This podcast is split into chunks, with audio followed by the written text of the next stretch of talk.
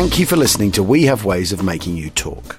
Sign up to our Patreon to receive bonus content, live streams, and our weekly newsletter with money off books and museum visits as well, plus early access to all live show tickets. That's patreon.com slash we have ways.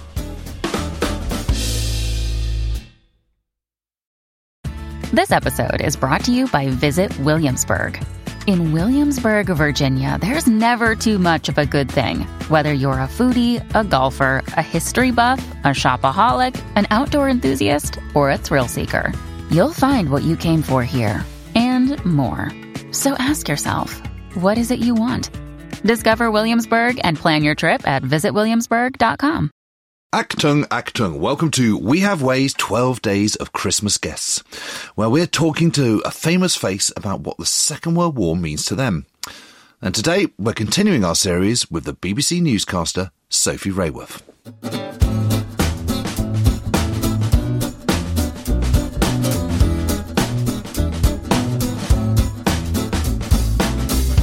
Achtung, Achtung, merrily on high. Welcome to uh, our We Have Ways of Making You Talk uh, 12 Days of Christmas Christmas specials. Um, Ding dong on Achtung. Exactly. Achtung, the Herald Angels sing, and so on. but uh, last year, uh, the last couple of years, we've done readings for Christmas, but we thought we'd do something a bit different. We thought we'd talk to some special guests about the Second World War, inevitably, but where it fits possibly into their lives and interests. So, Jim, who have we got today? Well, we've got a wonderful guest today. We've got Sophie Raworth, who needs very little introduction, but of course, she, she's a, one of the main faces of BBC News and an all round good egg and also an incredible runner, it has to be said. You've done some amazing things, haven't you, Sophie? You, did, you kind of, last time I saw you, you were, you were racing a horse, I seem to remember in Wales. And, and I think you won, didn't you? yeah, I wish. I wish. I know that is a mad race. So basically, I love that because that started 30 years ago, and it was a pub landlord who said to the, the guy who ran the local hunt, What do you think will be faster over 20 miles of the Brecon Beacons, a man or a horse? And so they decided to race it. And now, 30 years later, a thousand people go and do it every year. And they charge over the Brecon Beacons, and the horses go alongside you. And as the horses come up alongside you, galloping, people start shouting, Horse, horse! And you have to duck out of the way into the bushes. and people, sometimes, I think like three people in the whole history, three people have ever beaten the horse, and they get quite a lot of money for doing it. And they did beat beat the horse last year. It was quite extraordinary.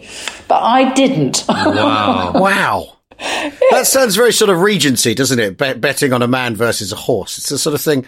It's the sort of thing you, you, you bet your stately home on and lose, isn't it? Um, but Sophie, there was another race I remember you doing uh, back in 2015 when we were both over doing BBC stuff for, for the 70th anniversary of the Normandy D-Day landings, and you were doing you were re- covering the heads of state at Ouistreham but then you had to read the six o'clock news at Arromanches. Oh, that was mad. And there was total French lockdown. And the only way you could get to Arromanches was by cycling. so you cycled from Ouistreham. And I remember at the time, I was completely gobsmacked by this. I couldn't believe that you could have got there and kind of arrived in Arromanches with minutes to spare and look so sort of fresh and ready to do the news. It was quite extraordinary. I, I was I love that. Impressed, I've totally forgotten that. That was in Ouistreham. Do you remember that year? It was really delayed. It was like an uh, the whole service, the whole ceremony on the beach. That's right. Um, was very French. It was and Putin it, was there, wasn't he? He was, wasn't he? Yes, and it was an hour delayed. Um, and I thought, and it, there were such tight roadblocks, and I had to get to Arromanches, which was where the BBC program, BBC bulletins were going from, and it was a sort of you know first floor. Well, it was that studio, mm. wasn't there? They, they put up that pop up studio on the, in a cafe on the roof of of the Marine, the Hotel de la Marine. Yeah, it was it was in the first floor. It was just in the windows, so out, an amazing view. And I, I so I said, well, I'll get there, and they went, you won't be able to, and I went, I will. I'll get a bike. And so I hired a bike and I cycled um, from really fast, as fast as I could. I pedalled out of Ouistreham to Arromanches, and about halfway through, I realized this was quite a long way, and I saw some. I saw some Italians who were in a. Um, they were in like a World War II, like a Humvee or something, one of those extraordinary big vehicles, and I, I thought, I looked at them and I kind of waved and I thought I could get my bike in the back there. And I looked at them and they sort of looked at me and then they drove off. And I tried to say something to them and I thought, this is ridiculous, keep cycling. And then they realized, I think, what I was going to say. And they actually pulled up and I spoke very little Italian. I could just say my name and I could say I am English. And I said, I work for, I said, I am at the BBC. And they kind of, through sign language, we dumped my back in my bike in the back of their, what, the huge vehicle, World War II vehicle. And they drove me to Arromanches. It's amazing. It was brilliant. Just absolutely And brilliant. then they and then Absolutely they brilliant. and then they dropped me. Oh, then we, they dropped me at the bottom of a hill. Then we realised my bike had a puncture. I mean, I'm, this is all the six o'clock news coming up. My bike had a puncture. So, oh no, it didn't have a puncture. The chain came off. So the guy, the Italian, really sweet, got his hands completely amazing. filthy, and then put my chain back on for me. And then I got up the hill and I got on the six o'clock news. I had about half an hour to spare. But I did it. it was amazing. And you, but the the key thing is, is you look completely unflustered. That's what news is all about. It's always completely, it's always very last minute. And my, my job is to look unflustered. Yeah. But it, that's 30 kilometres. That's, that's no, that's no, I mean, that's a, a fair old distance to just say, yeah, I'll do that. It's 18 think- miles or so, I- isn't it? Yeah. I was in a, I was in a dress as well from memory, I think, and I remember going. I must looked completely ridiculous. I remember going across a zebra crossing too fast, and then somebody stepping out on it and shouting at me in French, and I was like, "Oh, yeah!" It was quite funny. I do. I'd forgotten that. Yeah, it was, certainly wasn't a day for Lycra, was it? Because you were in your glad rags for the for the for the At presidents and prime Yeah. ministers. But I and like a challenge. I like a challenge. I remember thinking, I'm going to do this, Well, yeah, and no, I'm going to prove to them I can. It was the most glorious day. It was an absolutely beautiful day, and, and I remember that that in the evening the tide was out. So you'd finished your skit on the six o'clock news. The tide was was long out, and Dan Snow was there, and and and um, Sian Williams, I think, was there as well. There were a whole lot of us out there. Sian. Williams was there. Sian Yeah. was there. Yes, absolutely. Anita Rani was there. Anita Rani. It was And we all went amazing. Mm. out onto the beach, and there were loads of build, loads of, of jeeps and ducks and other vehicles out on the beach. And I remember afterwards, we were all kind of sort of ever so slightly demob happy. And um, I remember being out on the beach on this incredibly long beach at Arromanches by all those sort of abandoned bits of concrete. It's a very eerie. It's a very eerie game. I've been there back back there many times, and it's. I always find it very. Um, you do stand there, and particularly when you've got the veterans there, um, and who I've, I've worked. I've, I think I went to my first D-Day commemoration in 1994. So they were all in their sort of 60s and 70s, and now you go back and the last one I went to, and they're in their nine. You know, their youngest is now what 95, and there was still last time I went, there was still a lot. There were a few hundred people there. But it is it's extraordinary to stand on those beaches and you just imagine what these very old men remember. And it always strikes me how vivid their their memories are. Um, I'm always amazed by how they just there are moments of that time that they have clearly they will never forget. And standing on those beaches, particularly for them, must bring it all back. Well, I do remember that one we did a, a bio, the last one. I remember sort of hurtling in there, having to run across. So it was it wasn't quite as bad as you having to go from Bouchon, but I had to run across across Bayeux in a three piece wool suit. It was incredibly hot again. Oh yes, that one. You were late. Yes, I remember that. Yeah, Your, it wasn't your fault. Yeah, yeah, yeah, I was late because the because because the ferry was late. The boat getting in was late, and then the ferry got stuck because of yet again the French roadblocks. But afterwards, I remember, you know, it was all done and everything. We we all went into the uh, went actually into the into the cemetery, and there was an old bloke there in his wheelchair, and he said, "Oh, I've just I've just found my mate. I've just found my mate," and it, and his this guy had. He, and um, he found his the grave of this friend of his who'd been, you know, obviously a, a, a pretty young at the time, and he remembered exactly how this guy had died. And basically, they'd been they were being mortared and shelled, and and this this guy he was next to in his slit, in his slit trench had just lost the plot, and suddenly jumped out of his out of the slit trench and ran towards the Germans, who just cut him down. And he said, "What did he say?" He said he was nineteen and I'm ninety nine. I'm about to be hundred. And there was just this pause where we all thought, this guy's had 80 years that that other guy didn't have. And it was just an, it was incredibly potent moment. It was very, very moving. Now, now, Sophie, when we met, it was on that book program, and um, I, I'd recommended Catch Twenty Two, which I assume you haven't read yet. Read yet, yet, yet is the but important you, word. you, you mentioned your, your grandfather and the work he did in the in the in the second during the Second World War, which you, I think you've you've made a film about. Am I right in thinking that, or you've made a, a, a I did. A? I did a piece about it for the news. Yeah, we just did. A, we did a few years ago. We all did something about you know with People's War and just about the different you know war efforts of, of people in, in our newsroom and their relatives. Because you know you eh, when you talk to people, eh, people always have these amazing stories, don't you? yeah, and he was a surgeon. Am I right? He was. He was a surgeon. He was called Ernest Alexander Nicoll, and he was a surgeon. Um, he was, went to Cambridge Medical School, and then he went to St George's and trained in, in medicine. And he was a general. He was a general surgeon at Mansfield um, General Hospital. And he basically uh, he opened this place called he. So he didn't go to war. I think he he was late thirties. Yeah, he was late thirties um, during World War Two. And so he very much stayed doing work on the home front. So he saw that, yeah, well, he basically, he, he was one of the early pioneers of rehab. So he was living in the, in the Midlands, in the East, West Midlands and East Midlands, and it was full of collieries and, you know, coal was absolutely vital to the war effort. Um, and he saw how many people, he was getting all these people coming into the hospital who were written off. They, there was nothing to, you know, they, they had an injury in a, in a mine and that was it. Um, they, you know, the young men and they had to stop working. And so he decided that he was going to, um, with, you know, alongside the collieries, try and get people back to work. So he set up this thing called Berry Hill Hall, which was in Mansfield and it was a sort of old stately home and they took it over and it was the first time that people had actually said, okay, you have broken your back or you have broken a limb, but we're going to actually get you back to work because they needed people. They needed the miners, didn't they? They had yeah. to have that coal yeah. for the, for the war effort. Um, so they turned this, this home into, you know, what you'd now is, is it was a sort of rehab center. They people would go and live there and they would get them um, they had you know, a gym and they had, I mean, there's amazing footage where they have sort of pulleys with what looked like huge bags of flour on the bottom and they'd have to exercise their legs. And what he worked on was the fact that, you know, it wasn't just a broken bone, it was about building up the muscles that supported the bones. Um, so he made these miners, you know, do all this really work hard, and it was the, it was the notion that at that time it, that that's not how people understood it. But he had this whole thing about how you have to do the work to get your body back in in yeah. shape so that yeah. you can go back to work.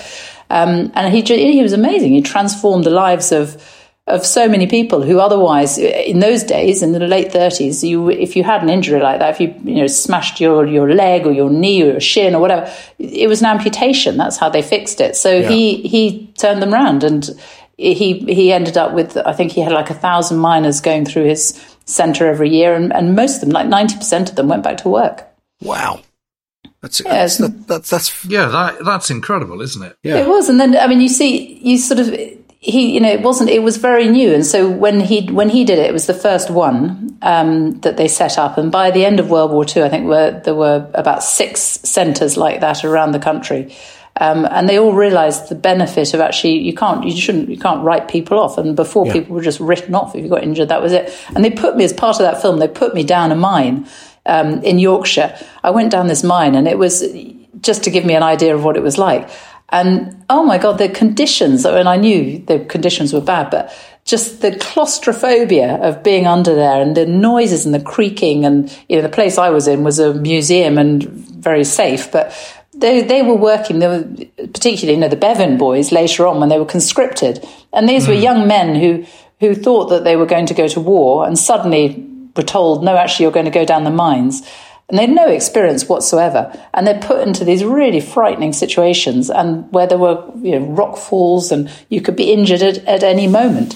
Um, so no, he he was uh, he was extraordinary. I mean, I never really knew about it until after he died. That's the awful thing, isn't it? With your your grandparents, I knew lots of what he did later in life, but he never I never really talked to him about that. Gosh.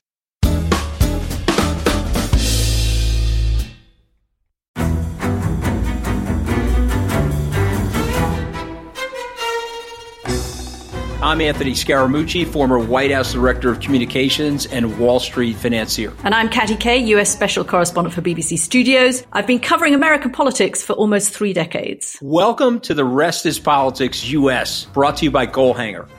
Go on, tell us, were those donations you made, like Obama in 2008, was that idealism? Were you hoping to get something out of these campaigns that would serve your own business interests, for example? So I think this will either make this podcast incredibly successful, Katty, or people will be horrified and they'll shut it off right now because I'm going to be very real with you.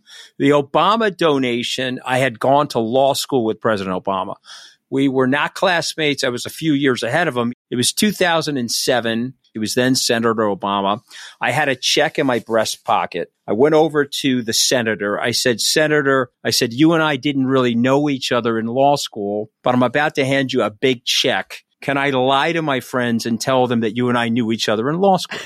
Well, Obama looks at me, had the best smile in American politics since Jack Kennedy. Forever. Yeah, he lights up. He looks at me and says, I'll tell you what, if you double the amount of the check, we'll take it back to Hawaii. Okay.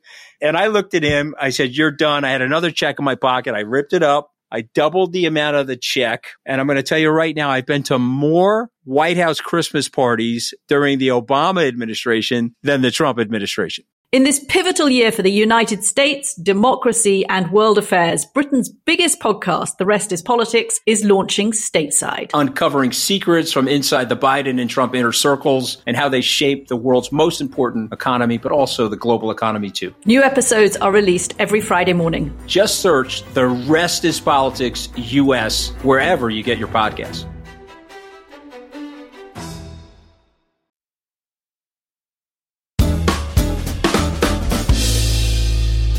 When you went down that mine, so it, it actually creaks, does it? I mean, you could hear even in the Yeah, I think it's it's more it's more the sort of. I mean, that one is very well pinned up, but there was a let there was a huge lift, and it just takes you down into the bottom, and it's it's just tiny corridors and Yeah. going left, going right, and crawling under these spaces. And you maybe in my head it creaked. I don't know. Well, it was it felt it felt quite scary. they're, they're, I mean, they're staggeringly claustrophobic places, aren't they? They're they're horrible, and and there is the feeling that hundreds of meters down, and the mm. you know the earth the earth could sort of clear its throat, and you'd be squished, and no one would ever know. I mean, it's a it's a Yeah. a very very strange feeling. You must have been down. Have you been down a mine, Jim? Your parents they did they have the down a mine when you were young? I, I, I don't know. Well, they didn't actually. Up no, a they, chimney. they- I- uh, no, didn't have to do any of that. I have been down the Merkers mine, which is is it in Thuringia or somewhere like that? It's it's where they found all the gold at the end of the end of the Second World War, and it's a German mine, and it's absolutely vast. And they've actually got vehicles. The the the you know you're you're a kilometer down or whatever, and you go in these down in these lifts, and down on the there's these huge sort of they're, they're, it's very low ceiling but they're quite wide. So they're wide enough for a truck to go across. So you get into these kind of sort of weird, really sort of low level trucks and you beetle around this mine and it just goes on and on and on and on and on. And it's really warm. Um, and, and incredibly claustrophobic, but obviously not claustrophobic in the same way as going down pit because, you know, what you were saying is it's incredibly narrow mines and all the rest of it and, and, and shafts and little corridors and all the rest of it. This, this was huge, but it was a, it's a deeply unsettling thing. I mean, you, you, know, you're very happy when you're out of there. I hadn't realised when I mean when I made when I made that film. Um, you know, talking to I went met a Bevan boy who was in his nineties, um, and that I found fascinating because obviously there were so many of them, like fifty thousand, weren't there, who were conscripted, and it was so random that it was such a lottery as to whether or not you were going to be sent down the mine. It was it was uh, Bevan, the the War Office, they, or the Employment Office, they just chose a number and that, that batch with that I think it was every fortnight and they randomly chose a number and that 10% of men were sent down the mine rather than going to war and for the for the Bevan boys they the way this guy talked to me about it was how you know he he wasn't able to fight for his country that they wanted you know everybody else was going off to he got everybody else got a uniform and went off to fight for their country. And he was sent down the mine. He had to buy his own helmet and he had to buy his own boots he said and uh, and they got no recognition for it until so many you know decades later, wasn't it? It was in the nineties they finally got the recognition for it, and that whole sort of stigma surrounding it, where people thought that some of the miners were sort of accused of being deserters, not deserters, but not putting their effort, not going to the not going to the front, when they in fact they had no choice. Yeah, they were seen as conchies, weren't they? You know, Eric Morecambe was a Bevan boy. No, I didn't know that. Wow. I never knew that. Yeah. Yeah, it must be. It must have been really hard. Must Yeah. Because because also the other thing is, you know, if you're going down the down the pit every day, that's not exactly like they're letting you off a, off the license, uh, you know, the, the the death sentence that you might be if you're in a tank, because it's also incredibly dangerous. Yeah. Yeah. So it's- you're, you're still putting your, your life on the line without without the kudos.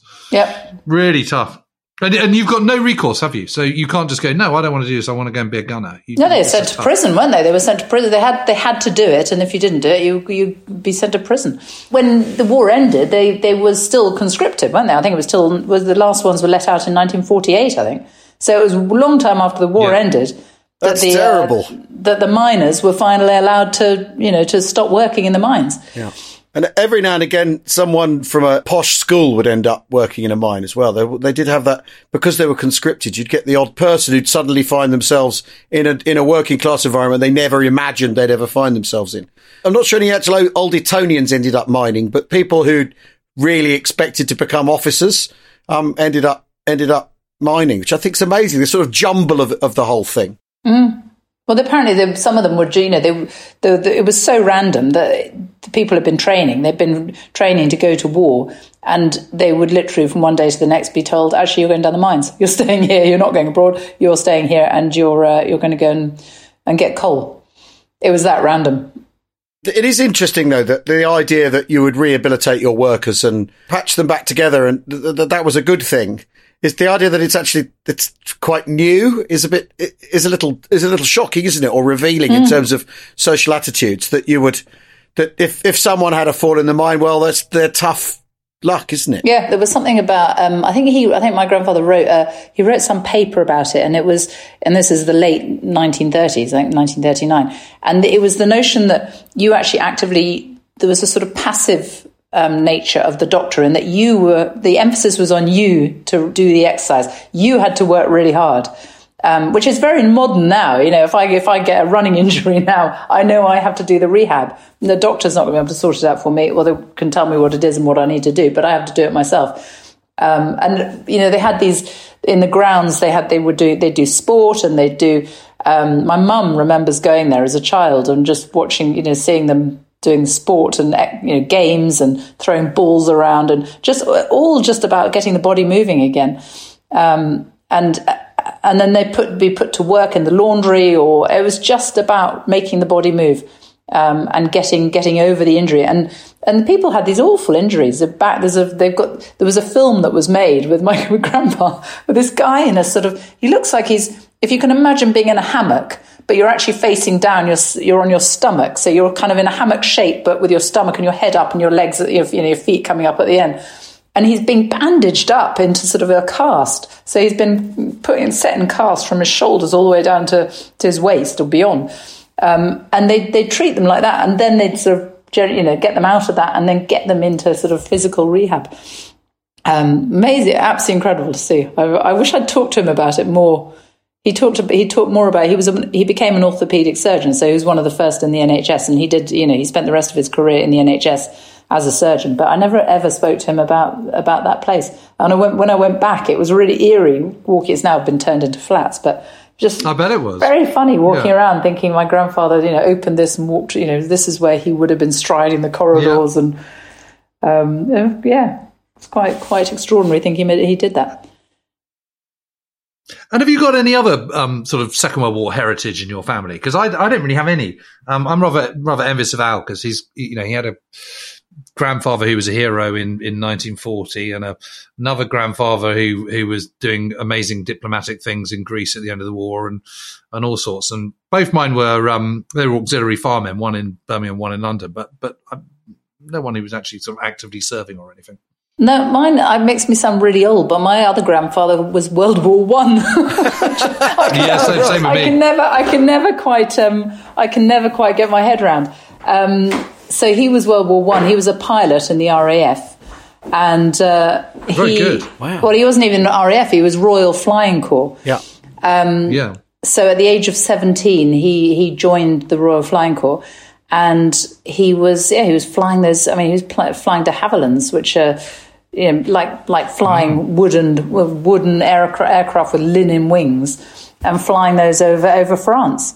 Um, which I find extraordinary because my daughter's just about to turn 17. I cannot imagine, you know, she's a child, yeah. she's still a child. Yeah. And the notion of those, them going to war at that age. And, you know, when you see all the, way, you know, you and I, you and I, we've, we've all seen the, the veterans on, a D-Day and how young they were yeah. when they went to war. And I look at my own children, my daughters, one of them is 18, one's about to be 17. I can't imagine them doing that, going off to war or going to you know, to anything like that. Incredible. Yes, They're just not old enough. They're no. just not old yeah. enough to do that that kind of thing. And yet they did. No, I think you, it's interesting though. Well, I, you know, and it's interesting, kind of, you know, when you when one looks at sort of diaries and things, you start to see that a lot of these young men, they are still they're, they're boy men. You know, they're not They're not fully grown up. They, they might be old enough to go to war and command a tank or whatever. Um, but they're definitely not kind of fully formed and fully grown up by any stretch of the imagination. You can see it in the language of the letters and diaries and stuff. It's Yeah. just- Yeah, well, That's which is maybe what the whole thing relies on in the end is young people. You know, I'd, I'd be saying, "Come off it. I'm not doing that.